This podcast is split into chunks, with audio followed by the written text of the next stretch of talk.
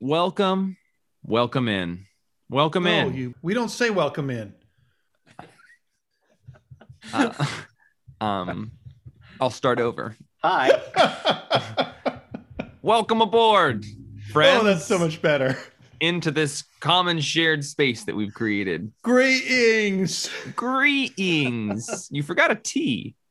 Greetings. Oh, it's because I'm British. Oi! um, I'm gonna start the whole thing over. I think. Welcome. welcome. Oi! Welcome in. To a Look at my Oh, Wait, I did. I just said welcome in again. I didn't mean to. Um, okay.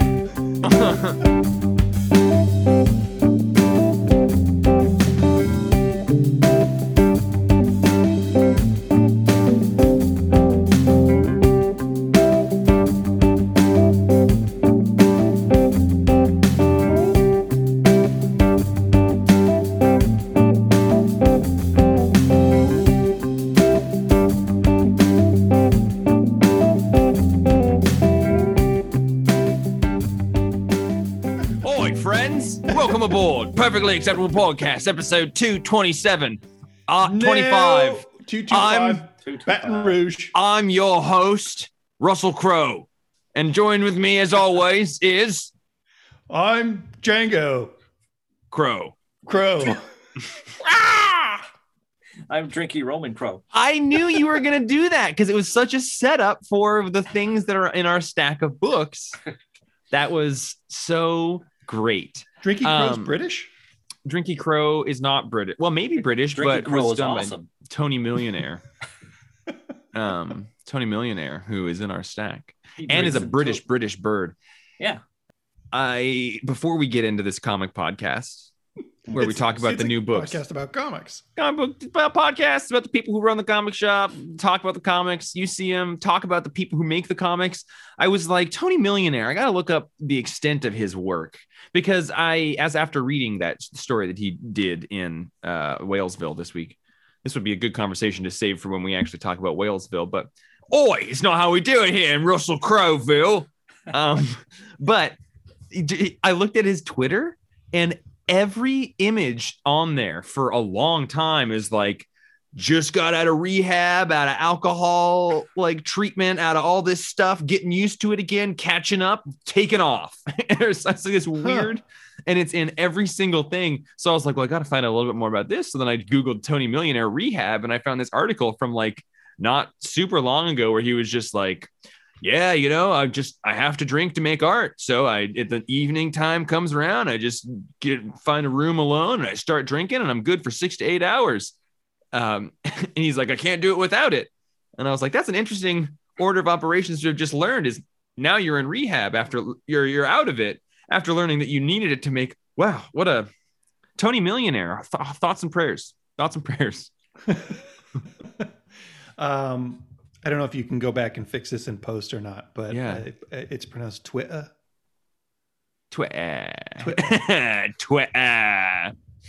Yeah. Yeah. I, I only I only use Twitter to follow Maisie Williams' social accounts right now. It's the only I'm just there's the one follower, and it's You're that. just waiting to see if she turns into a bird and asks Horton to hatch her egg. Oi, Horton, get get my crow out of Russ Russell. It's a comic podcast where every week we talk about all the comics that came into our shop. Three people who run a comic book shop. This week we're going to be talking about a good old stack. Django, I think one of the reasons that you didn't get through quite as many as normal, and I also think quite as many as normal, is the ones that I read were huge, huge comics. Like yep. Whalesville is like 60 something pages. Heroes Mhm. Reborn, a lot of pages. I think the Good 90 Asians got 90,000 pages, I think. Yeah, so a lot of pages this week. Uh, Heroes Reborn number one, Whalesville and Rocks and Minerals from Bad Idea. Star Wars, War of the Bounty Hunters Alpha. The Good Asian. Dead Dogs Bite. Don't tell me they don't. And Marjorie Finnegan, Temporal Criminal. That's the stuff that I've got lined up. But you know what? We have this open invitation at any given moment for Roman to just start talking about whatever he wants. It's a beautiful thing. And to to hide that light under a bushel would be a shame. So we will not do that. And Roman, Sometimes it's less light and more dark, and we do end up cutting it out for legal and moral reasons, though. you know what it is? It's like a black light that shines a light and emphasizes all of the dried the dried blood and cum on the world. Where did all this albumin come from in my This world? is- this is Roman vision. This is what happens when you let the headphones fall down in front of your eyes. You guys know how many times you can stab a person before the knife starts getting stuck in the sternum? Depends on where you stab them. Well, listen, everybody, that seems like enough. Hey, does that, that Yeah. seem like a good ramp up to everybody? Does that seem like we we did a, a good a good? Episode 225. Yeah, 225 Modesto, the clandestine beach. No way, Baton really? Rouge. Yeah. Yeah. I didn't realize Right we were, next door to Modesto. I didn't realize we were going overseas for this one into the French Quarter. I don't really know where things are, you guys. Baton Rouge. Yeah, is that in America? It's uh it's the yeah. It is. Okay. It's in Louisiana. Okay. Okay. The end. Yeah, I just don't know where stuff is. For a while there, I thought Denmark was a country and not a state. Really? I believe you. It is a It's a- country, It's a state of mind. isn't it? Yeah. Delaware and Denmark, I get confused. Baton Rouge is the capital of Louisiana. So you I've knew moved that at on. some point. Um, it was crazy when they gave Louisiana independent country c- citizenship. You know, allowed it to be its own thing in America. Finally admitted that it's it was just a banana republic with a zip code the whole time. And all of those boys with their polos and their Ralph Lauren and their, you know, whatever it is that you just Banana Republic does, whatever, you know. Yep. I haven't been to a Banana Republic store in so long, Django. I'm glad that they finally took all those out of New Orleans. Yeah, it's go ahead, Roman. That's why some polo shirts have the little alligators on them because they have their origin, origin origination in Baton, Ru- oh. Baton Oh. Rouge. Wow, I didn't realize that the alligator was an allegory for the the tribulations that the New Orleans people went through to open up all those banana republics. right, right. Like just a hop, skip, and a jump away from Alabama. Alabama, but you have to take one of those airplanes with the pontoons on it to get from place to place. It's an airplane boat. it's an airplane show. That's why you're here. It's a pontoon cast. We're doing pontoons now. We're doing pontoons. Did you guys watch the Invincible pontoon? Yes, that was my probably my favorite comic pontoon adaptation I've ever seen. I've never seen a pontoon adapted from a comic that well. Jason Aaron, Ed McGuinness, Mark about and just Matt Wilson Not steamrolling into a on this show. I, every like- single week. It's an exploration in how far we could go. Right? Set it up. it's a comic what we're gonna read. podcast. Yeah. Talk about it, and uh, you know, just dick and butt jokes the rest of the time. I don't know. I would go Maybe a different route. Yeah. like music. You want to do a music podcast? Oh, you know what? I got a bass guitar right here. But really, though, I am going to try and transition us into a comic podcast now. Professionalism. I don't have it. Maisie, Maisie Maisie Williams? penis. Heroes Reborn. Number one, Jason Aaron, Ed McGuinness, Blade. Um, I gotta be honest, folks. I like an Elseworld story, but in the same way that, like, if you toss gods into a story in like the Marvel universe, I kind of go like, "Ugh." Blade as well as a character that I'm just like, I don't need, I don't want vampires in my Marvel universe. I'm sorry, but you that don't being have said, them in this. I know, but that being said, like I just see Blade and it's enough to make me want to check out of anything. Mhm. And I kept reading this and he it was great and he was written well. And if it hadn't been such a great introduction where he's like, I woke up and covered in blood and piss in a flop house in London's East End. And I was like, okay, all right, whoever this All right, oh, it's Mark Blade. Flanagan, tell me more. Yeah, I was trying to catch a nod.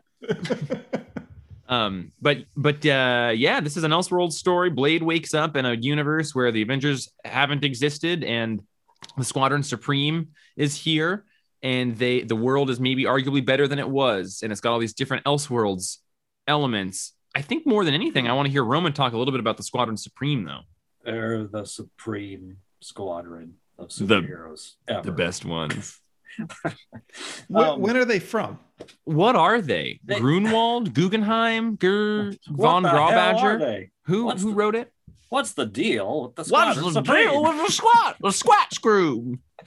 um, they are originally from an from an alternate reality. I think back in sometime in the '60s, the Avengers. There was some grandmaster was, was doing some kind of games with the Avengers, and the Avengers went to this other world, other reality where their Squadron Supreme existed and not them, and they fought them. And it was actually little footnote the first appearance of the invaders in that story. Um, that like five years later, Roy Thomas gave them their own series.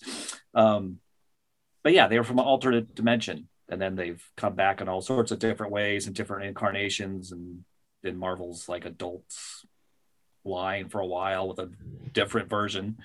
And I really like the Straczynski run in the late '90s or early 2000s. I thought that was a really fun story. And like my kind of feeling was that they were kind of a bad guy crew. Is that yeah? Well, it depending on which incarnation. Yeah, I mean, um, the like the Mark Gruenwald graphic mini series maxi series. That that's what I want to talk about. That one was when they were brought back another time, and they were it was kind of like Watchmen before Watchmen.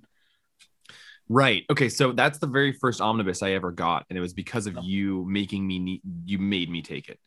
Um, and uh, and um, I still haven't read it, but I have it. and I got a lot of omnibuses I haven't read. That's for the day that I'm penniless alone. You know, like I, I won't get rid of these books, but I won't be able to afford comics never anymore. happens? It's looking more and more like that. Well, I mean, not that I'll be penniless alone, but I'll be able to have comics. It looks like. Um, but but so yeah, you said Watchmen before Watchmen. That's a kind of crazy pitch. Yeah, I mean, I I don't. I think it was only like a year or two before Watchmen that it was published, maybe three years. But yeah, it was uh, basically they're the Justice League on this planet, and they've eliminated all crime, and then things start kind of um, disintegrating around them because they eliminated all crime. Then they just start sniping at each other and having problems, and some of them, if I, I haven't read it in got 20 years probably, some of them turn bad. I think um, so yeah, it was a deconstructionist superhero story.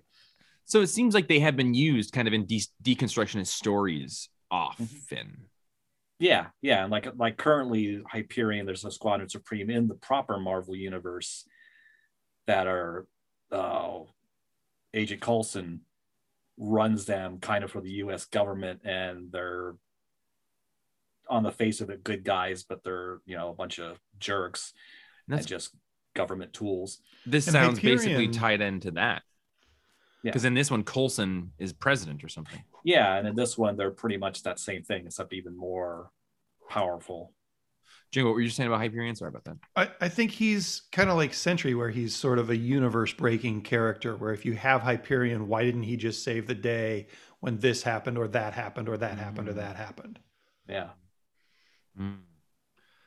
So Okay, so that's Squadron Supreme. So yeah, this is basically a Squadron Supreme story. It sounds like, but there's a bunch of cool stuff in terms of like alternate characters. Like Doctor Doom gets the Cyttorak gem, and so he's Doctor Juggernaut, and he's got giant rings on his fingers that say Doom. and Thanos has the Infinity Rings, and you know, Mangog destroyed Asgard and became the unstoppable Allgog. And there's just a lot of alternate timeline stuff. And I really like alternate timeline stuff.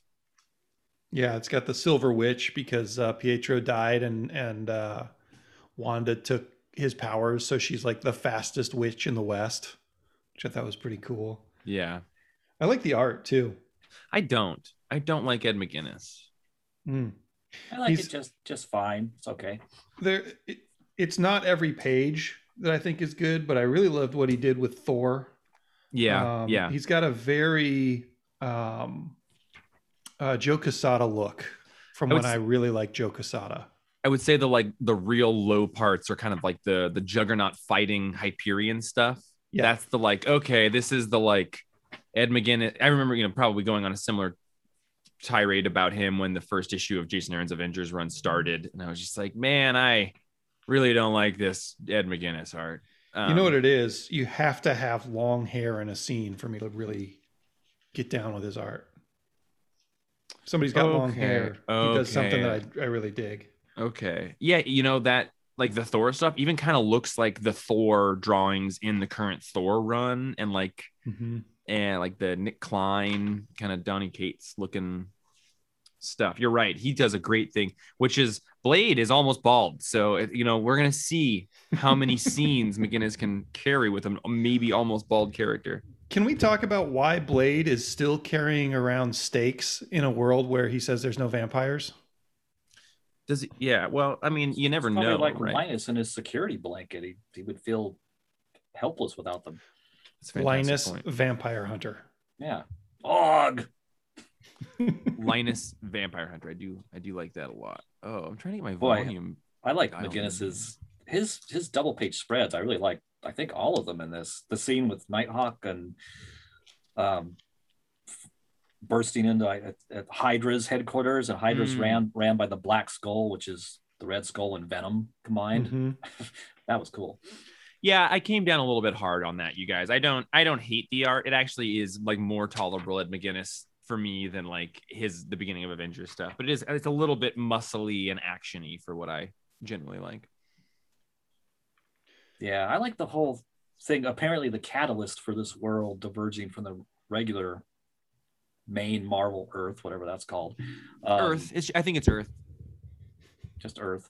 Um, Sorry, Roman. the, the main catalyst seems to be that just the fact that Captain America was never found by the Avengers because they didn't exist. Um, so he was never unfrozen, and then everything ended up going the way it did on this planet. I really liked that Yeah. being I don't we don't know if it's sort of like a dimension shift or time shift thing. Um and uh we don't really know what this catalyst is. It isn't a time travel or whatever, but I like that whatever is has caused this, the mechanic is that you know Captain America was never taken out of the water. Although he does say Captain America was never found because there were never Avengers formed to find him. So I guess it's Yeah. still but yeah, I do I I love that role that Captain America plays as being the kind of binding agent for everything. And I, I like uh, that's that's sort of a Watchmen thing. Like one of the things that Watchmen studies is how all the superheroes out there are fallout from Doctor Manhattan. Uh, fallout, get it? Oh, I Um, forgot about how much you love that game. But he's he like because because Captain America wasn't found, all these other people weren't inspired to become superheroes. And that's kind of the same thing in Watchmen. Like Dr. Manhattan happens, and then all these other people are like, oh, well, shit. I don't have superpowers, but I can go beat people up. Right. Right. Yeah, it's I I really like Elseworlds and alternate history stories. And this one is doing enough like really interesting stuff. It's not just like, what if the world didn't have Avengers? It's like it then kind of explores a lot of those possibilities and Yeah. makes it makes it real good. Yeah. Um, and, and how the heck did Blade end up here? That's Oh, my the mystery. that's the kind of thing that a little bit annoys me is that uh you know like house of m for example like wolverine wakes up and he still remembers everything or this one blade still remembers everything it's like who is doing such a bad job of recreating realities that there's always one person left And why is it somebody we can identify a first appearance for? Why isn't it just some dude? and why did no one care about the first appearances in here but everyone cares about random ass first appearances and other things like And and why why is Captain America bloody for so long under the ground, under the ice, that Blade can smell him from a half a world away? and don't you think he's cold down there I think his nuts have shriveled up into his guts. He's got, He's got nut nuts in his guts. He's got gut nuts. Um, yeah, I I'm into it. I like it. I, I like it. Uh, for a book that I you know I haven't really been reading the Jason Aaron Avengers run for a while now, and I I uh, I I uh, yeah yeah I'm ready. I'm ready to be on board for this thing, even though it's it's kind of a, a surprising thing for me to be excited to be on board about. So what do you get? That's a great question. Do we have any? I uh try to only have great questions. Really? I, I try. Fuck you. Okay, I'm I not was gonna say like, yeah, Is that a clearly you're not. As of today, you're trying that. I'm just getting better every day. Who do you? Oh, it's the ghostwriter character. Yeah, I, I'm gonna go no decimals, eight point five. I'm gonna just go with my gut on every one of these. You got nut You guts. You, you got enough nuts in there to make it. Oh, my balls are so small. I'm gonna give this a seven and a half. Yeah. No, I'm gonna give it a seven. Yeah, Fuck you my are. gut. Fuck my gut. Ew. I'm going to give it an eight, and I really hope at the end of all this, it turns out that the Grandmaster's behind it.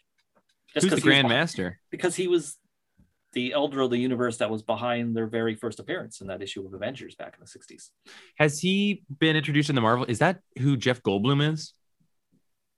No, he was the collector. The No, that Elder was Antonio Banderas. No. Oh. Wait, which one was? God, now I'm con- confusing them. So wait, the collector. Anton Chigurh was the collector. I can't. I'm totally drawn a blank on his name. He's an Oscar-winning actor, though, from No Country for Old Men. I thought Jeff said. yeah, it's Denise- not Antonio Banderas, but yeah, It's what is that Benicio del guy's name? Benicio del Toro is who I thought it was. Yeah, that's who it is. Not That's a different guy, also. That's also not the right one. God, what is his name? It's not Anton and it's not Chigurh from Who- No Country. He was in, and Well, now it says Benicio del Toro played him in the cinematic universe in Thor: The Dark World. Oh Yeah. shit, Jeff, you are What? so fucking good. I mean, eventually, we're all good. That's true. we're all good. I mean, we're all kind of good to some extent. Um, that was such a fucking waste of everyone's time. I'm so sorry. Did everyone get scores on there? I don't know. No, we were too I don't know. Yeah, actors. no. Django did a 7.5 Oh, from oh, the I'll gut, give and Roman did an eight. Eight. Yeah. Eight. Okay. Seven yeah. from my gut. All 'Cause I right. got Sorry. gut nut. You got gut. You got adjusted gut nine. We should do an Elders of the Uni- Elders of the Universe podcast. okay. All right. Okay. All right. Benicio del Toro. what a waste of time. Everyone go home, find another podcast. This is so fucking. Oh man, it's a good thing I'm not spending time with the people I love right now. Hey, Um, we're right here. sorry, I love you guys too. I love you guys. Comics too. are life. Comics they are are. life. They are. Just let's talk about Whalesville by Matt Kindt and was Rocks in and Mother. Minerals. Benicio del Toro No, Anton Chigurh. was he? Javier oh, he was Javier Yeah. Bardem. Yeah, yeah, Yeah. you're right. Yeah, he and was. Skyfall. I don't watch James Bond films. Because because you got no no nut gut. I got no nuts in this gut. I've got gut issues, frankly. Whalesville and Rocks and Minerals are both written by Matt Kindt. They Oh. are drawn by different people. One is Adam Pollina for the first, second, Tony Millionaire, that diatribe I went on at the beginning about. This is a bad idea book, which means that Django cried when it came in, and it was cute. we all sat around and poked his naked body and watched him cry. it was pretty silly. Um, I was more. I think this is a really inter- interesting book to add to the bad idea catalog because so far we've had Tankers and ENIAC, which are kind of your generic sci-fi books. They're very good, but in the way that like Image, you know, if you toss a stone into a infinite field of Image books, you're probably going to land on a sci-fi book. Uh, and lots of- something with a lot of testosterone. yeah, and like Boom, probably gonna have kind of a YA all ages identity development story. Um, so bad idea so far, a couple sci-fi books, and those are great, and I love sci-fi, probably my favorite genre. But it was really nice that the third book they're putting out is it just way different than that. I think it really it was a smart move to have one of their first things be an incredibly different type of story than the two that they had released prior to this and they're both one shots. They're you know like they're advertising this is a it's a there's no backstory. This is a double story comic. It's ten bucks. Both stories are gorgeously illustrated, and Matt Kindt has just simply got to be the most diverse writer writing comics. Right, like even from the two stories in this book, and then you factor in Fear Case.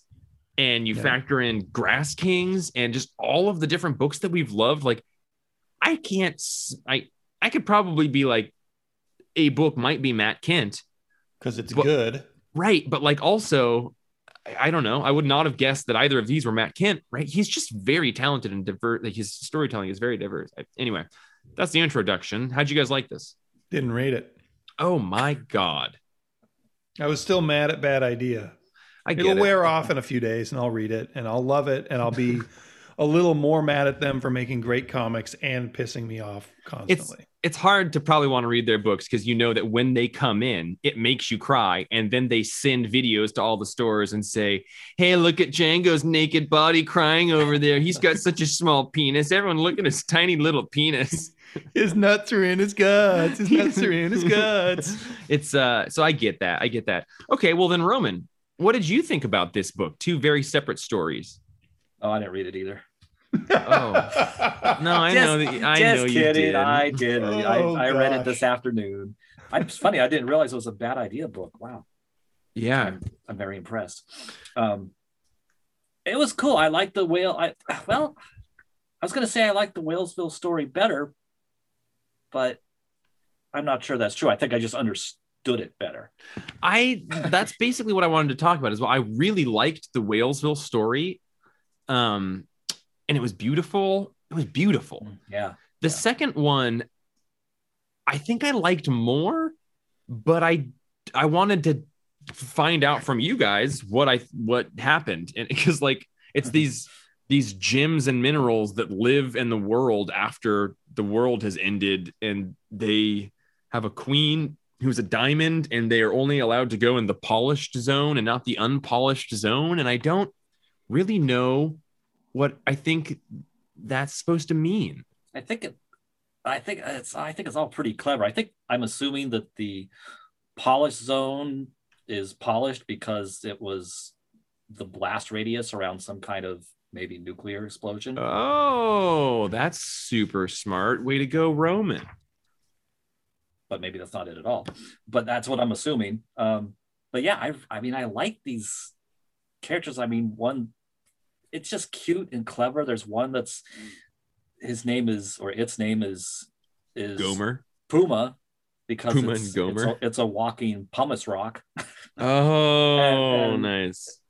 And, and I know there's a joke behind the, the blue guy at the, the rock with that's blue with the huge nose, but I can't figure out. I don't remember what his name is, and it's not a rock I recognize, so I didn't get the joke. But they all I- have just funny names in this great little world they live in that's on Earth because there's you know human buildings and stuff still standing, but no humans are left. And it's just so interesting and adorable. And I, I think I love the art in it. Like I, I had to Google Tony Millionaire, like I told it, wasted everyone's time with that story earlier, because I, I couldn't remember what it was that he had done. I thought it was like Cursed Pirate Girl, but I, it's that we had a hmm. coloring book of all his sea monsters, is why I thought that. But it's he's got a, a really wonderful, detailed style. It's kind of like Age of Reptiles looking. Like it's just, um, I I really I really like that. The first story is also cute. They both, I guess, they had real Jeff boxes that they were checking off because they both have like really cute, likable animals, and I really like animals. Yeah, that second one's got a turtle, and I know we all. The first one love- has the you love bird. turtles. I love turtles. I like Tony Millionaire, but the art in this first story is just spectacular. It's spectacular in a totally different way. It's like Yeah. spectacular in an inarguable, like in the kind of way that like no one can say like Alex Ross isn't good at art. You know, like it's Right. just You can not love it, right. But you but- gotta say he's good. absolutely and so yeah that's how i feel about that first story but the second one i would i think prefer to look at frankly like it's it's it's got like a fucked up too much acid saturday morning cartoon look to it and i'm, I'm very into that Almost like I- Tony Millionaire's work. oh yeah yeah exactly Yeah, I really like Tony. It just it really made me miss his uh, comic strip Maakies, um, Mhm. which was very very dark, but funny. Um, I'm disappointed to, to, to hear this is just a one shot because I want to see more of his work and Adam Pollina. yeah i hope both of them do more work and i particularly tony millionaire now that he's doing whatever weird text to twitter twitter Twi- Twit, uh, twitter twit, whatever uh, twitter stuff he's say it like to. you're from Westeros. Twa- ah, There you go. Maisie Williams, Twesteros. Sorry. Stupid show. Stupid podcast. Stupid This- people. This first story, then it was also clever. I mean, it's, it's just two great worlds. Of course, the first story is just all a world inside a whale. I'll tell you what. Yeah, exactly. I tell, like a like a town. I'll tell you what. I'm going to tell both of y'all what right now. Right now, I'm going to tell you what. Well, I well, don't get it's just three people bad at impressions doing voices.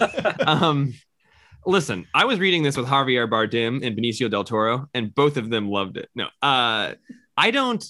I don't really collect single issues anymore. I get the hardcovers. Everyone knows that. I love to read issues, but I, I don't really, unless it's like a Frank Quitely cover, I don't keep things around. I don't even keep some of those.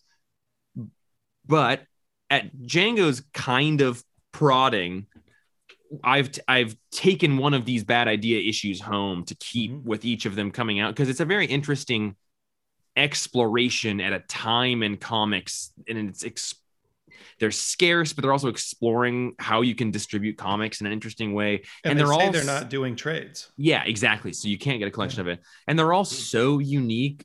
I'm very, very glad to have this comic. I'm, and I think it's beautiful. And I think that this is one of the bad ideas. We will have some of at the store. So I think people should check this out. I don't think anyone will regret having a copy of this. It's a $10 book. It's like 60 something pages. It's at least three comics worth of material. And it's just really interesting. I don't know. It just, I'm going to Yeah. look back at this and be appreciative that I have these.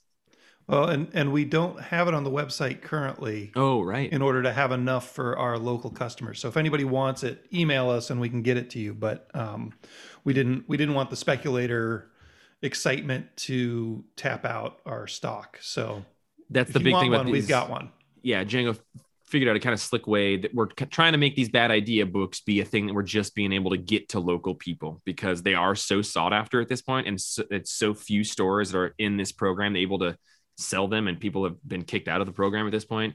Um, there's people ordering them from a bunch of stores all over the country, so we're trying to make it just a local thing. But if you want one, call us, get us an email. We we have them, and we want to get them to local people. So Give us a store wrangle jingle wrangle. Give us a wrangle jingle, Sonsa. I've got me sword needle here. Sorry, sorry. I kind of want to rewatch Game of Thrones now. what? What? oh, crikey, mate. I give Whalesville a nine.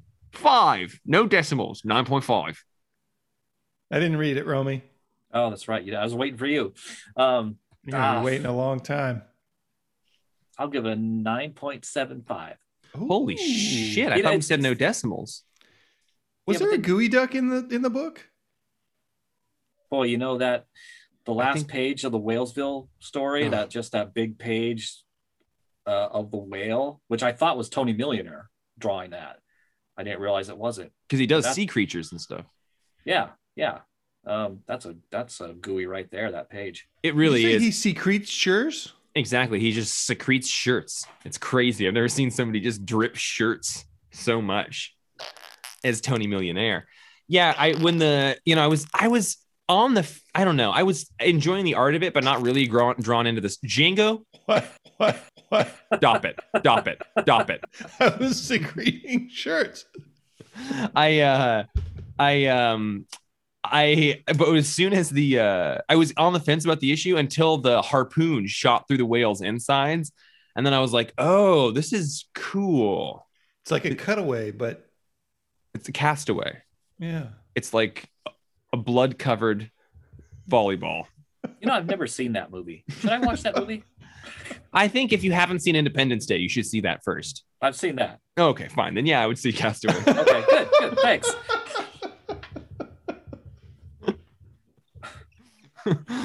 oh man. Stupid show. stupid, stupid friends. Stupid comics. um, hey, I did a big thing for Jeff this week, and I read Star Wars War of the Bounty Hunters number one, Alpha, Alpha rather. It's a zero issue, if anything, because I don't really read Star Wars stuff. I'm kind of on the on the board as being somebody who loves Star Wars movies but doesn't really care to engage in expanded universe stuff at all. Mhm. And this was fucking great. Did you guys read this? I Yep. didn't. uh, It's on my pile. Django, you didn't read this? Dude, I, I hardly read anything this week. I've been working on code and I've been doing other stuff. No, no, no. I I, didn't. mean forgot to- it was fucking Saturday. I'm even. sorry, my tone just did have a shame tone in it. I, I did. I know that that happened. I just, I, I got one I, right here. I know that you read Star Wars books more than I think anyone that we work with. So I, I just kind of assumed, and now I feel a little bit guilty that we're doing a non non Django. I just stand Oh, here no, and you- make fun of you and talk You about guys talk about it. I'll read. it. Tell Okay. Jabba, deep space. I got his package. He's alive, frozen in carbon. The thing that makes it Oh. easy to read this issue is that Steve McNiven did the art, and I think I'd read any Steve McNiven drawn book ever. He goes down easy. That's good. That was a good joke. Just like Williams. What's up, buddy? Just like you saying something about Maisie Williams? it's just like Maisie Williams.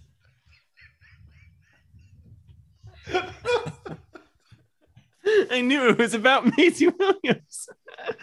Oh man. Oh, oh. Man. Oh I don't know how you're gonna edit around all these Maisie I'm Williams not. jokes. I don't. I'm not. What I will tell everyone is I had a, a dream that I was in a romantic relationship with Maisie Williams last night. Out of nowhere, I haven't seen uh, um, Game of Thrones in a very long time, and I just don't edit any of it out. Leave this all in. I want to see how long it takes before we get a cease and desist letter from her notice. agent. Uh, Yeah. Twitter's the one that sends out those cease and Twa- desist from Twitter. Ah. okay, this book's really oh, good. Oh, fuck. This book's yeah, really this is the best. I mean, God, McNiven. I always liked him, but this is, I think, maybe his best work I've ever seen. Best since yeah, like you know, Old Man Logan. He's got kind of like an unimpeachable tier of books, but Old Man Logan's got to be the top of it for me. Or did he do? I can't remember if he did a Mark Millar book, but anyway, this is yeah, this is as good as he's ever looked. This is Nemesis. Yeah. Thank you. That was it. Oh, nice poll. I'm a Uh, fucking Mark Millar encyclopedia. Roman knows the 70s. I know Mark Millar. It's true. Okay, I got a question for you guys. Okay. Well, first of all, I guess spoilers for Mandalorian season one and two. I guess we're probably going to get into some conversation about Mandalorian And also Um, Return of the fucking Jedi. and Return of the Jedi.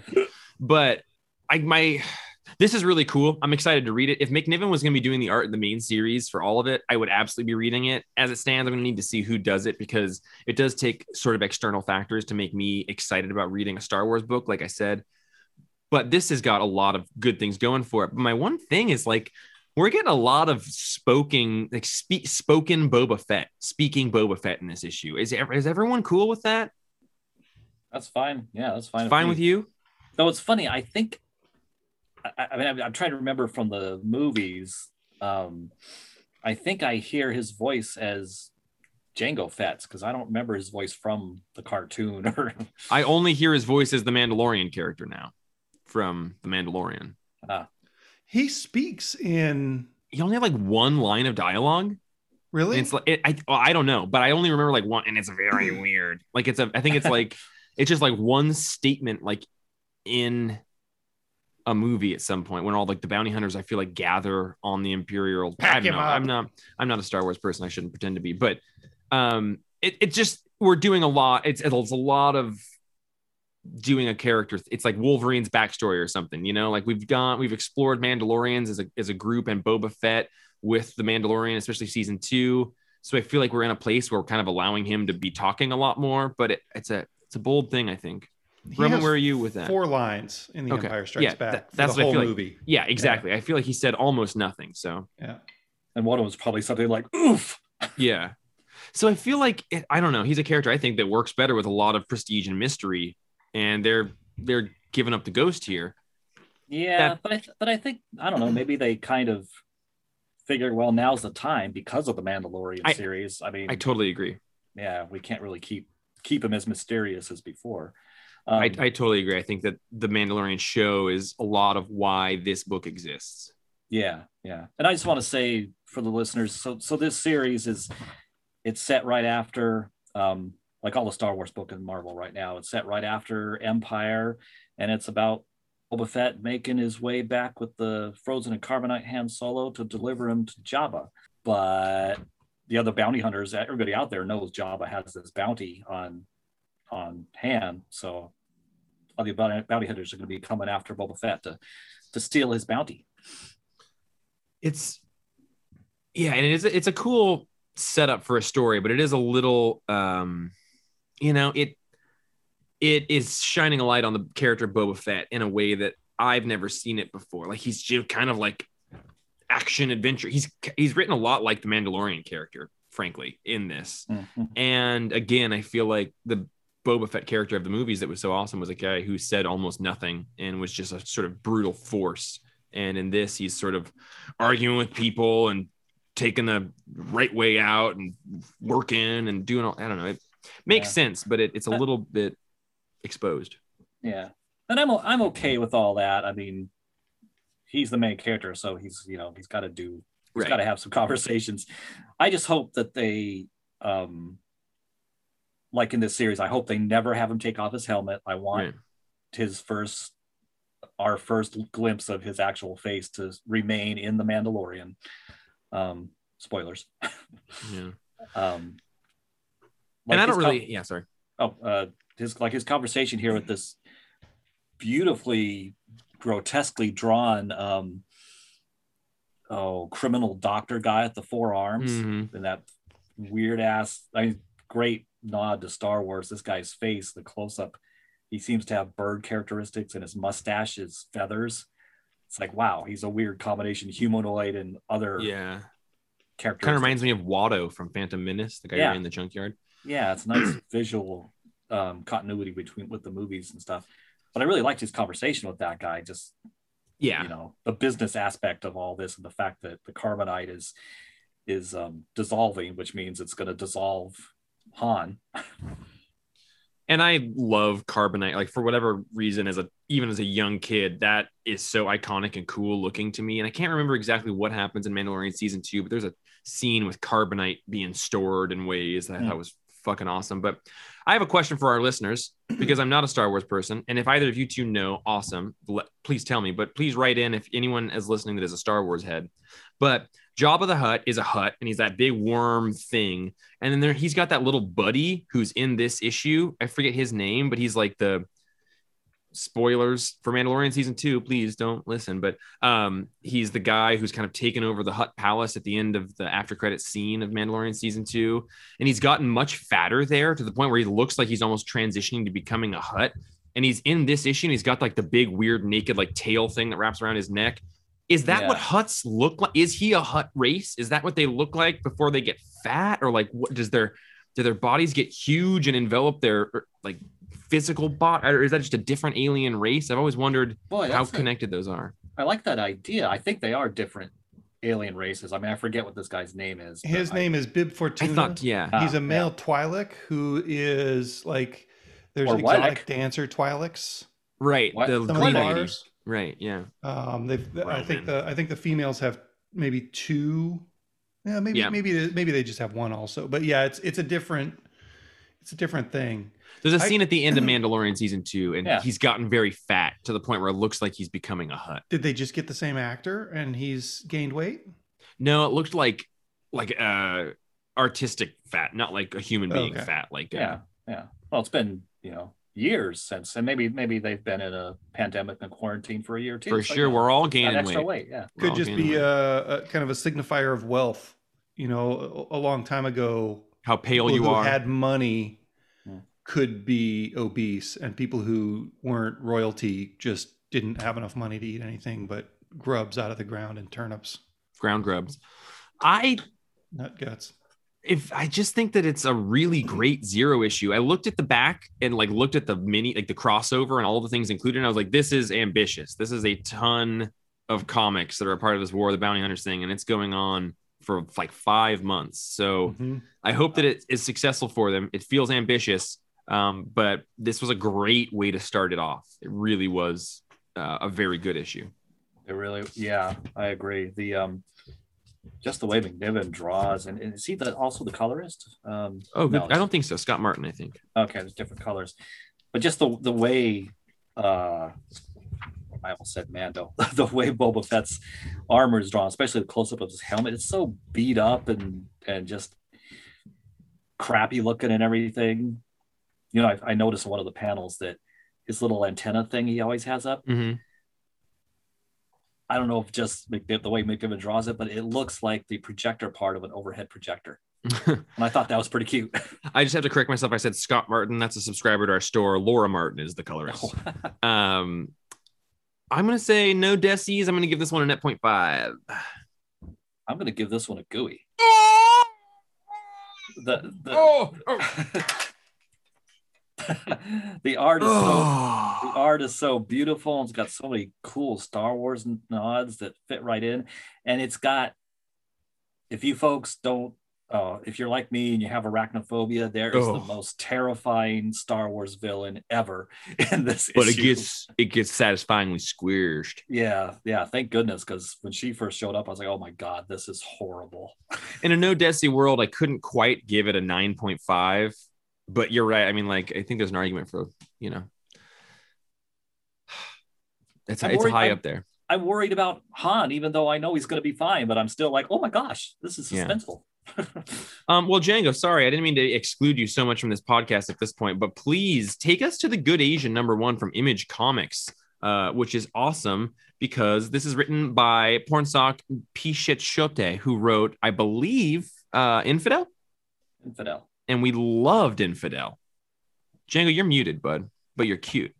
Right on. I didn't want to hear you. I didn't want you to have to hear me hammer away at my keyboard when I was trying to figure out Bib which Simon Platt cover. Oh, splatter. Um, Steve McNiven was homaging there. Mm. Um, Pornsak Pichetshote, and I, I can't find the the artist, but I really like the art in this. Yeah, I did as well. Alexandre Tefenkgi. Tefenkgi. Yeah.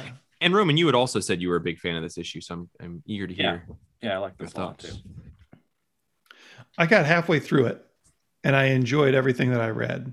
And uh, it's I don't know, it's probably 150 percent or 200 percent the size of a regular comic, um, but it tells a story. Um, I think it, it's it's a, in uh, San Francisco in 1936, and it's following this guy who's been brought over by a rich white dude to solve a crime, um, hoping that it will revive his father, who's taken ill. Um, and I didn't honestly, I didn't get far enough to really get to the meat of the story or the mystery, but I liked I liked the setup. I liked the character quite a bit. Um, I thought it was interesting. The art is super simplistic, and the main character has a very distinctive scar over his left eye. And I thought that was a good way to help us kind of keep track of who the main guy is because it's all like dapper men wearing trench coats and hats. yeah. um, yeah, and he and the rich white guy brings um, Edison Hark over because this mystery, this case, it involves uh, it involves Chinatown, San Francisco's Chinatown, and and mm-hmm. I, I and now I lost track. I think a Chinese person was murdered, or they suspect a Chinese person, something she's, like that. She's missing. She was his, um, the old white guy's assistant, or like mm. like housekeeper, and he had a special relationship with her, but they kind of specifically say that it wasn't necessarily a sexual thing, but just a, a really good friend of the family um, I don't know if I believe that. yeah, yeah, yeah. And I'm not sure if I believe that either. And it, you know, being 1936, um, also our Edison Hark, he can uh, he can gain people's trust and investigate in ways that because no, you know, nobody, um, especially nobody in the Asian American community in Chinatown there trust the cops really because this is still at the tail end of of uh, the big, well, except for now, the big um, Asian prejudice in America. Mm-hmm. Um, we have one cop, though, I think O'Malley, an Irish cop, that's always uh, derogatory and, and harassing Asian people. Um, and they have some great, have some pretty good dialogue between him and uh, Edison Hark, our hero, um, just because Edison, because he's such a respected detective, private detective, I think. Um, mm-hmm. But he's got enough respect that the the bigoted cop actually gives him a he treats him differently than he treats the the regular Asian people he runs into on the street. Yeah, yeah. There's there's good relationships here, and just uh, I don't know. I'm I'm a sucker for crime, and this is this is right up my alley. I really enjoy the way that they show Edison's crime solving. Hmm. Right. I Like, totally he- agree. He's he, he, he they show uh, like a red box around his eye and then a red box on this guy's wrist, and that kind of indicates that he knows that this guy's been scratching his arms because he's a, a dope fiend. Um, it it unfortunately it gave me the sound effect of when the the main character in Psych notices something in the Psych TV show because it's a similar thing where they like zoom in and and show show him thinking real hard about something. Um, but I like the way that it's executed in this comic. I- My first thought was like these two would be good at telling a Batman story, but Yeah, Yeah. yeah, yeah. That's funny. I've never seen the show Psych, but it reminded me of oh, I don't know the the uh I think it was the second Sherlock Holmes movie with um with what's his name Iron Man. Oh yeah, Um, Yeah. And they do that same thing as- with him, and I don't remember if they do that same effect, but no, but they slow everything down, and he's like, "I'm gonna punch him in the nuts, and then I'm gonna punch him in the knee, and then I'm gonna kick Yeah. him in the face." Yeah, that's exactly what I was thinking of the yeah. bare knuckle boxing. Yeah. Well, uh, Jeff, did you read it? I did. Yeah, did you like I it? I did like it. Um, I liked that it sh- sort of shined a light on a thing that I think is really good to shine a light on right now, which is America's history with you know Asian prejudice. Uh, and it, you know it's it's a detective noir story, so those kind of have a ceiling for me that is around an eight or something. Like I, I just don't generally love them um but i did i did like the art in here and i did like the character work i thought particularly just like the conversation between him and the kid at the beginning like in Yeah. that uh i guess the sort of holding place that they were at before being admitted um was pretty great and i liked how kind of even throughout the whole issue how sort of almost self-loathing he was about having to be the person that he was you know Mhm. like lying to people of his own culture and kind of um yeah that yeah I, I think that was all well done i really liked the character work there and i like that it was highlighting a thing that's pretty important to highlight right now because this is a america's got a long history with this and we like to pretend that we don't Yeah, Yeah, I really like the. Um, I mean, I like crime crime comics, and I but I and I love history, and this combining the two and um, dealing with the. I mean, it's set like I think it's 100 years after the the Chinese Exclusion Act, but the scene when um, Edison Hark is on in Angel Island on Angel Island, which was uh, immigration oh holding facility um, whose purpose was actually was actually to send Chinese people back to China, um, and you could be there for two weeks or two years. But when he's in there and he's talking to that kid and telling him, and he tells him the truth, he, and he, I love that dialogue where he his monologue where he's thinking to himself, well. I was actually did something I usually don't do and told the kid the truth. Right. And it's this whole thing about you know america's not the land of opportunity and equality. Your folks sent you here because they thought that. That's a myth. But then right after that he gets freed because his rich buddy has sent for him and then so then he looks like an asshole to this kid Mhm. and then he lies to the kid and tells him no no it's going to be fine really and then he I hope that awful. kid comes back around. I, I hope Yeah, so I hope too. so when too. the there's the kid later on in the issue, and I even thought maybe it was him, but I, I do hope the kid comes back around. I do Yeah. think that on page two, the chain link fence is drawn, and you can see the pixelation, and that is a thing that always just bothers me when I see it. Like or pixel, like look at the chain link fence on page Mm, two, Django. mhm. Like why that shouldn't exist? Draw a flat line. Like I don't want to I can don't you what be it is. so aware about digital art. they they imported clip art probably of a chain link fence and Yeah. then they forgot to embed it in the file and they sent it without that linked file so it just has a low res Yeah, it's version that's super I've pointed it out on the podcast before, and you, yeah, you'd explained it, and I just, I, it still bothers me.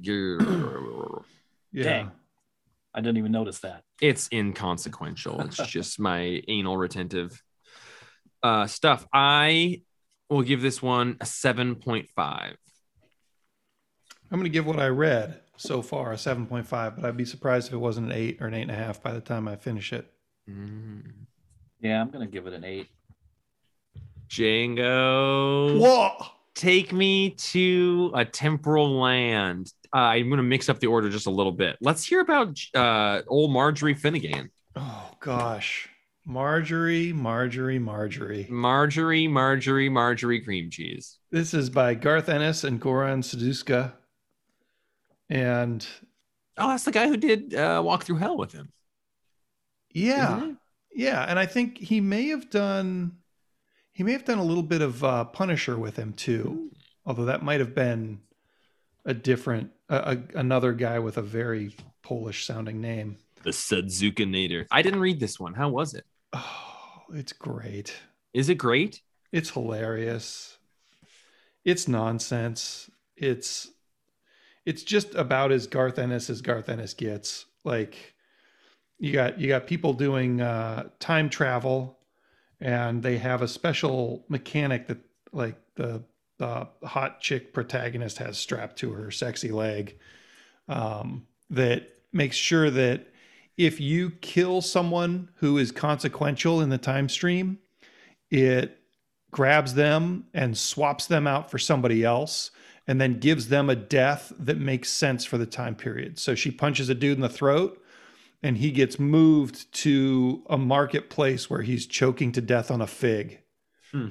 and, uh, and and so like you you can do anything you want in the past and you're theoretically not going to mess up the future.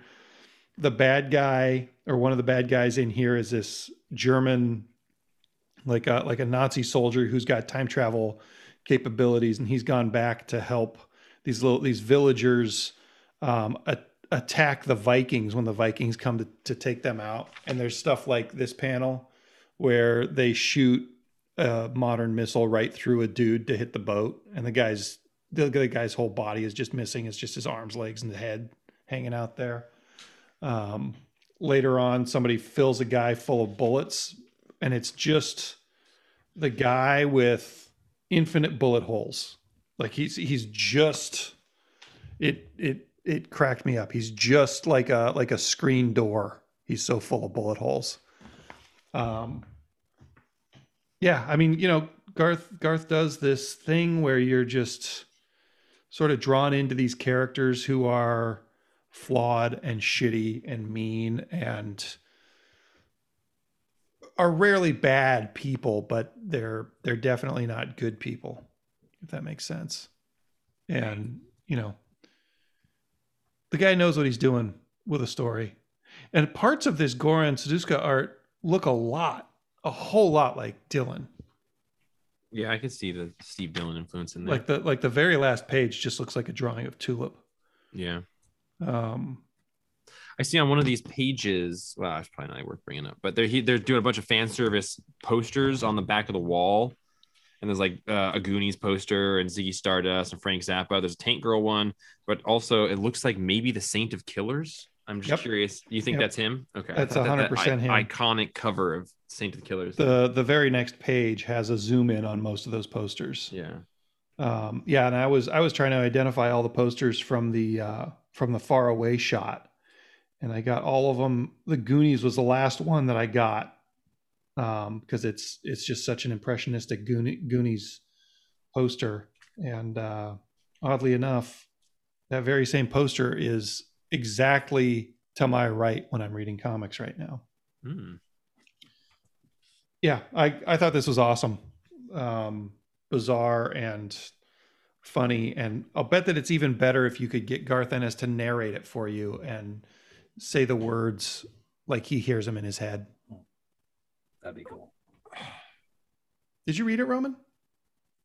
I did read it, but but but now I'm I'm sad because it didn't work for me. yeah that's that's fair. Some comics Um, don't work. I, I I think because I think because part of I didn't expect it to be an absurd comedy, so I was kind of confused for like the first five pages. hmm Like even on the first page when what turns out to be our main character like makes a, a uh what do you call that? Um she makes a grimace toward the camera and I was like, is she looking at the reader? Is she looking at the loot there? What why is she making that face? hmm Um, and then in the next couple pages, there was a couple different things. I was like, Okay, I don't know that reference. Is that a joke? I don't understand. I don't understand. Um, I thought the, the the joke in the beginning that really got me was that she met Goethe once. Goth, Mhm. right? And she's like, funny thing is, his name was actually Goss, but he has a lisp. And I thought that was a really good joke. Yeah, that was good. I, I had to look up his elective affinities because I've never heard of those before. So I had to, which actually I kind of like that thing, having to look up things like that. Leave it to Roman and Garth Ennis to make Roman have to read uh, a 600 year old text. Or, well, the Wikipedia, part of the Yeah. Wikipedia on the text. I'm curious what your guys' scores are. And Django, is this your favorite book of the week? Um, it was up there. I'm gonna give it a. I'm gonna give it a nine. And uh, I think anybody who has a passing interest in Garth Ennis and uh, doesn't mind an absurdist comedy, Roman, would probably dig this book. I I don't I don't know. I don't I love Garth Ennis. I don't like his comedy stuff nearly as much. I like like Hellblazer when it is funny, but I don't I can't I'm almost inclined to be like, what are his comedy books that I've read and enjoyed? You'd probably know. He hasn't done a ton of comedy books other than like everything, but like Hitman was a comedy Hitman at or its Secret core. Sick or not Secret Sick, whatever that book was about those guys. Jimmy's And- Bastards. Jimmy's Bastards, but the one that you- came out. You the- mean uh, six pack? Yeah, yeah, that was part of Hitman. That was that Yeah. was just right, right. I know it's it's from that, but yeah, yeah, yeah. Six pack and the hard traveling heroes. Did he do? Um, did he do the pro that one shot? Yep. Yeah. Yep. And he did the uh the what was it called? The Train of Love or something Yeah. like that? Like a romantic comedy from And so- Dynamite? Which none that of one- that stuff has ever scratched the itch for me like his much more like he's also ha- able to write just really brutal fucking shit so Yeah. that I, I really love roman what was your score for it Yeah, I, ne- I never even finished the Train of Love. Um, yeah, I love his brutal stuff, his war stuff. mm-hmm. Love all that. I guess I'm not a big fan of the comedy, except for Hitman. Um, I don't know. I give it. I mean, I'll read the second one because it's Garth Ennis, but because i'm roman and i read every comic yeah, I mean, I'll give it a. I'll give it a six. Nice. That's a low fucking Statler score. it's a It low is. stat isn't it Yeah. always insulting when you like a book and roman doesn't like it No. oh really i mean not insulting but you're always like oh There's, oh there's you're like you like everything you must have not wow i'm guess i'm fucking wrong no, there's parts of this I like. I mean, I like the the time travel device. I like that um, thing Django was talking about to make up for the if you accidentally kill somebody. Just some of the visual humor just doesn't work for me. I couldn't I couldn't get rid of my I couldn't go with the absurdity of it when the Viking like walks out of the surf, but he's missing a whole leg. I was like, how is he standing up? He, that doesn't work. I, you have to just let go of that, and I couldn't do it. Yeah. yeah. I, I imagined him hopping out of the surf on one leg. the badass Viking. See, this would leg. this would work better for me as as a cartoon. yeah, and it um, would work better for me if it had better art too. Yeah, I Like, feel like the it's Sudžuka art in Walk Walk Through Hell was like a very different tonal thing. So that was a It's horror just book. so like serviceable. Yeah, I don't want to spend much time on Dead Dog's Bite number three, but I just want to mention it was my favorite book of the week, and so fucking good. every page of this is gorgeous to look at. This artist, I, I had like a, a Django a comparison in my mind that came on and it was like, it's like Jorge Fornes with the lights turned on. Mm-hmm. But it could just a, Django says the lights turned on thing. I don't know what exactly what it means, but it feels true on this. but there's also a real strong, like just that alt comics. You know, I'd been talking about the Daniel Clowes, Charles Burns uh, visual influence, but also the tonal weird psychedelic darkness of it. But also, um, this one has like an Adrian Tomine optic nerve. Like it is just amazing graphic design. And I, I, every page I kept being like, oh, this page is just beautiful to look like holding it three feet away from your face and just sort of staring at it. It was just absolutely gorgeous. And I've never seen nine panel grids split up the way that the nine panel grids are split up in this book. Yeah. Like it's it's just I've seen a lot of fucking nine panel grids and I get down with them. But Yeah. this one did something different, which I'm impressed. yeah. It was absolutely. Roman, are you still reading this? Oh yeah, definitely.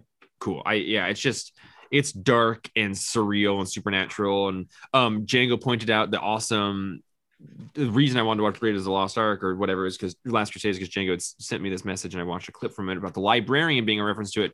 But the woman at the library before she gets to him is obviously Janine from Ghostbusters, like actual photo photo Oh. referenced pictures Oh, taken yeah. from Ghostbusters, and her even name tag says Jan. Um, oh, that's awesome. which is awesome. Yeah, Ghostbusters, what do you want? Um, and it's just cool that it's wearing these influences of like 80s media on its sleeve. So I just, it's great. I think it's going to be, I, I do think it will work better reading it in individual issues like this than a paperback because like every issue has this great framing device and I Mhm. don't know how that'll feel like reading it all at once, but which is a conversation I just become more and more interested in, especially because of our local book clubs, but just what works well as a paperback and what works well as issues. I But think you get two great. totally separate things out of this if you read them all in a row versus one at a time. I, yeah, I think you're. I'm I'm right. curious to read them all at once because I don't even remember what the core mystery is here. I'll get the omnibus of it and read it right after Squadron Supreme. I love that she, like at the end, she has a seizure or something and makes a snow angel.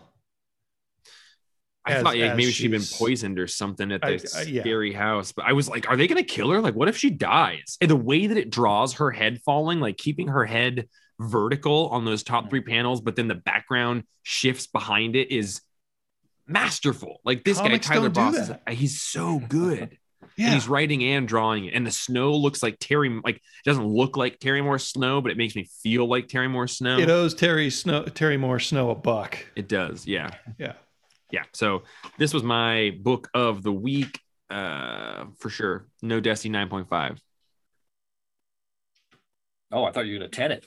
I'm gonna gooey it. I, I probably would if I were doing Desi's, but I'm I'm not. gonna give it a gut gooey. Ew. Bro, Yeah, what about you? I I apologize. I'm gonna give it a 10.0 Thank you. and never never again to say gut gooey. Never again shall the gut gooey pass my lips. Yeah. Unlike some people. Roman. Um, Mm-mm, mm-mm. Not him. Nope. Sorry. I'm just trying to move the conversation along so this is a thing that won't waste all of my tomorrow to edit. Move it away from Maisie.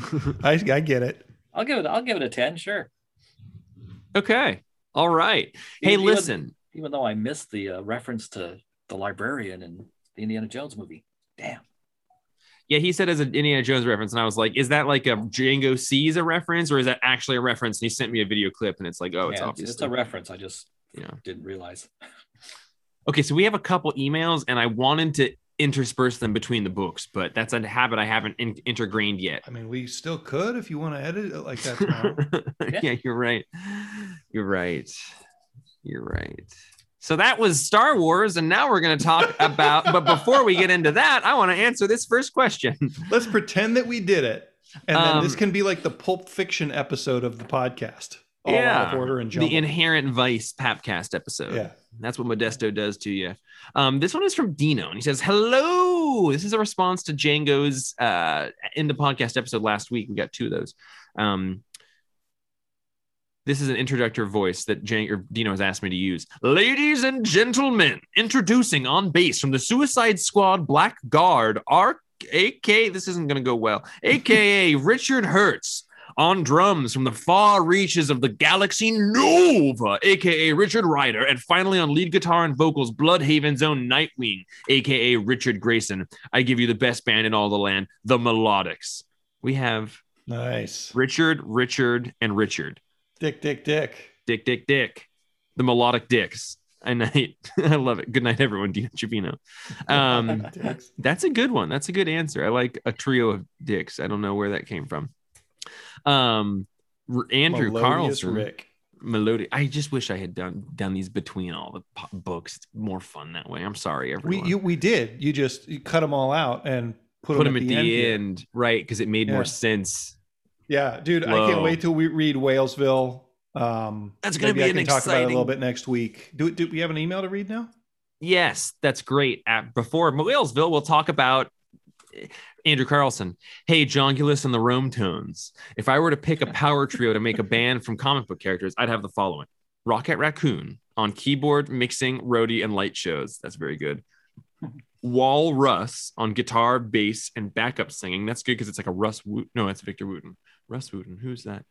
Artist, Russ Wooten. Okay, I was gonna say he's a comic person. artist, colorist. Yeah, somebody. Um, on guitar, bass, backup singing. I like that. I like that. I don't know who Walrus is though. Is it a Guardians Oh. character? I don't quite. I don't know. Remember who that is either. And then Cosmo, lead singer, front, dog, public relations.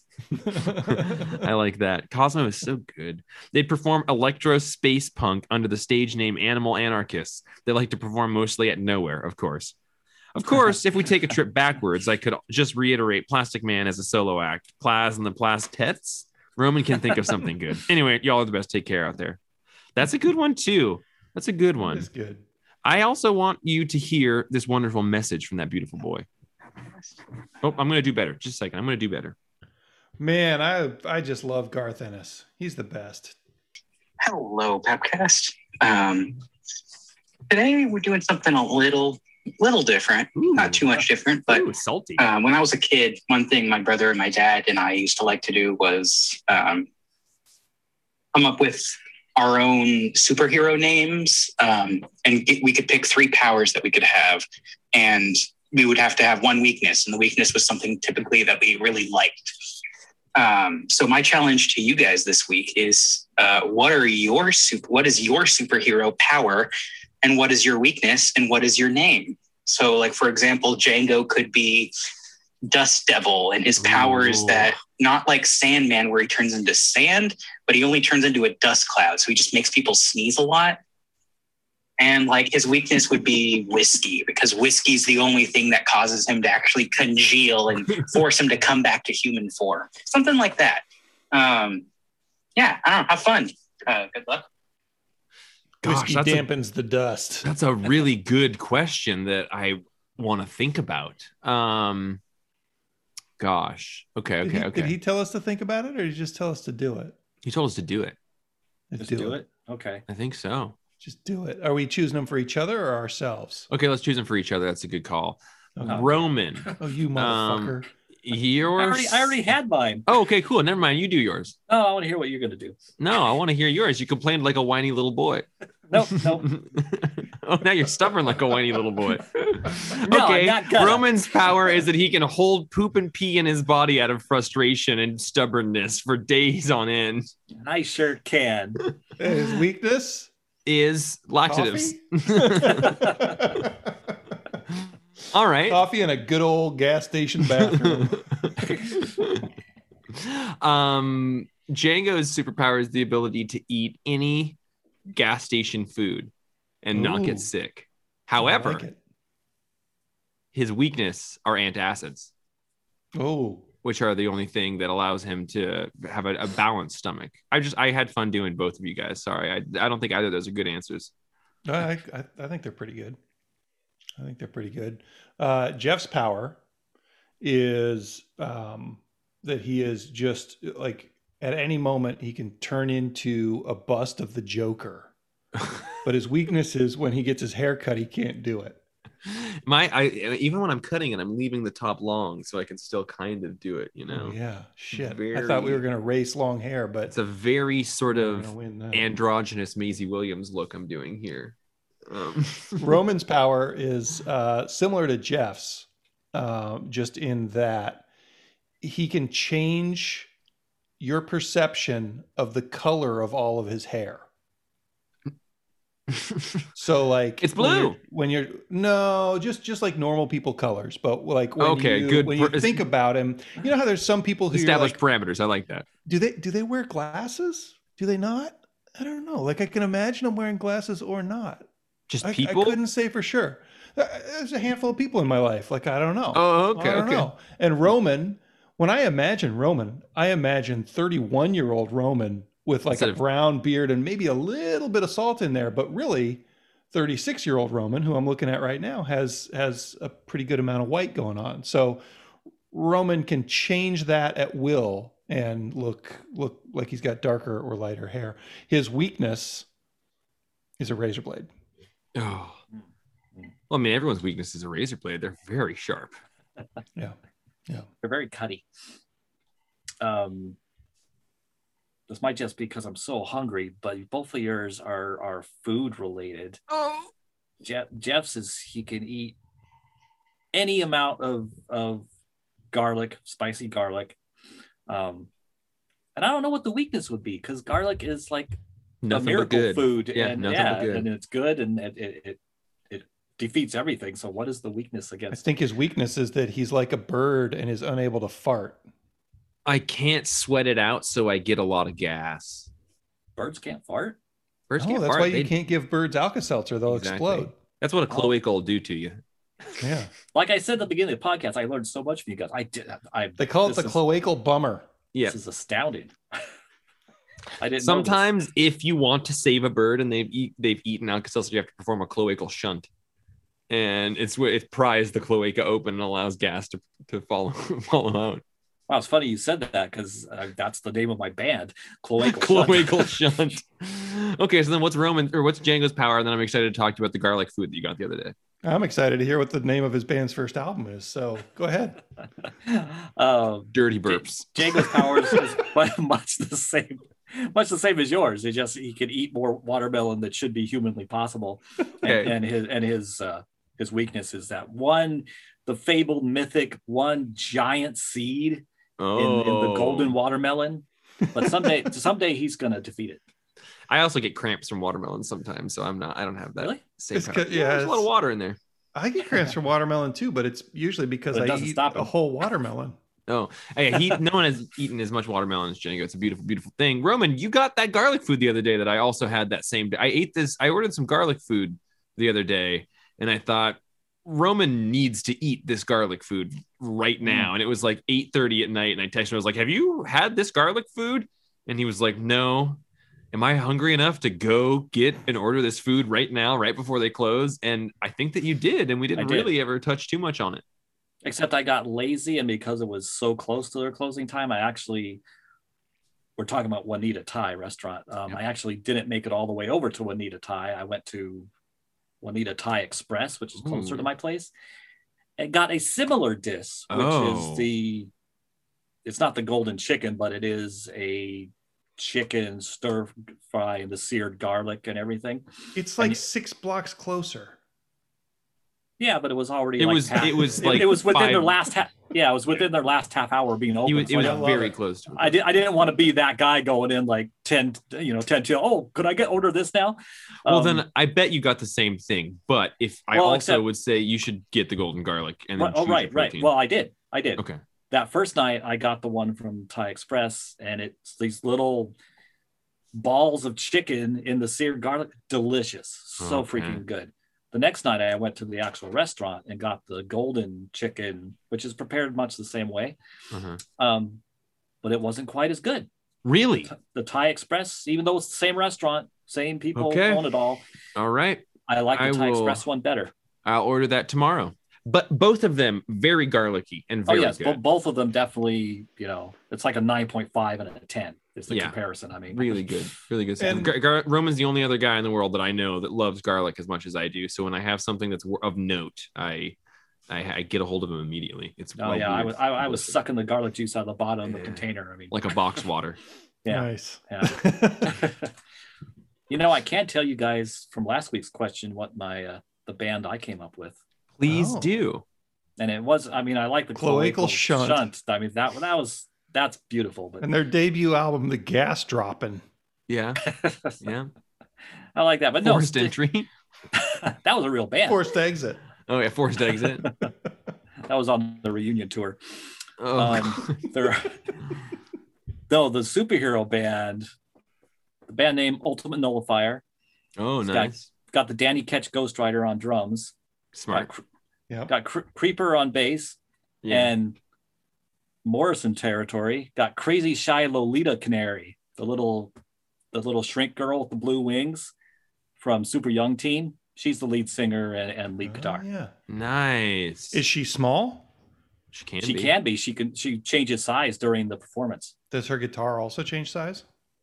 No, the guitar doesn't change size. She gets tiny and then goes into the electronics and modifies the sound, and it's All fucking right, so a little cool. Thom Yorke bullshit going Yeah. on. Yeah. Nice. he is very size adjustable. Thom Yorke. All right, listen, we're gonna get out of here because we've got to get out of here. Um, and my girlfriend ate a, a weed candy like an hour and a half ago, so she's probably gonna fall asleep in five minutes. So I should Was she go. laughing as hard as I was at some point during this podcast? I walked out of the room at one point to grab a drink, and I saw her sitting on the bed, and I was like, "Hey, we're not quite done yet." And then I was like, "Are you stoned?" I could just tell immediately. Um, pretty funny. Um, but everyone should watch Ted Lasso. Everyone should watch the Invincible cartoon show. Still plugging that. Um, For all mankind and for all mankind also, is high on my list. Don't feel bad if you don't get around to watching Jupiter's Legacy anytime soon. Did I you watch three it? episodes last night and uh Oh, It's- darn it! it's I didn't want to hear that. I didn't want like to hear that. I I hope that I hope Frank Quitely gets a lot of money for it. he deserves a lot of money. He at least it's not Yeah. written by him. He just drew the comic. God, I hope that guy gets money. He Kim's. Convenience is still good, or at least I'm sure it will be when season five finally hits Netflix. All right, everybody. You can get us an email at jeff at thecomicsplace.com. I do want to embed those into the podcast as we're doing it. So please keep sending them. And the more that we have, the more it will be easy to remember to do that. It's a better flow of things. Jeff at thecomicsplace.com. I love hearing from people. It makes me feel less alone. It makes me feel less me. I don't know if you know this, Jeff, but pretty much every single week Rob Scafidio thanks us for putting out a podcast. that he I didn't know that. I didn't. I didn't. I don't see those emails, but I fucking love Rob Scafidio. Yeah. I can't wait to play fantasy football with him again soon. Can't wait.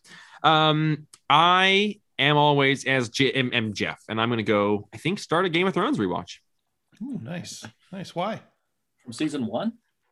Yeah, maybe I'll start at like season five after Maisie Williams is of age.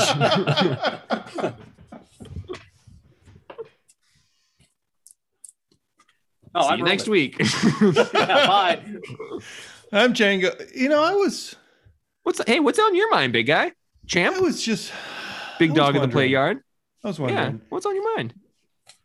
Usually when you get like casting like fan castings, it's like here's who I would cast for this movie. But I want to abstract that a little bit. And I Yeah. wonder Yeah, out of the people who are regulars on this podcast, Uh-huh. take that to mean whatever you want. exactly. Who would you cast us in? uh, Who, who would you cast us as in comic book movies? Doesn't have to be the same movie, doesn't have to be the same universe. Um, I could be John Constantine, Jeff could be Detective Chimp, and Roman could be um, Okay. Professor. That's great. X. That's great. I love know? that that's cooking on your mind. You? Um, I yeah, that's a great question. What comic book, if there was in the infinite sphere of comic book movies, wh- who would any of the comic book people be cast as? Um, And I think I listen, could I'm pull off not- a I'm pretty good. even- I Oh, think go I could pull off a pretty good Arya Stark. I think you could. I think you could. Um, I'd like to be Ultraman. I'd also like to be Arya Stark. Yeah, you would. You'd make a good Arya Stark in my mind. See you next week.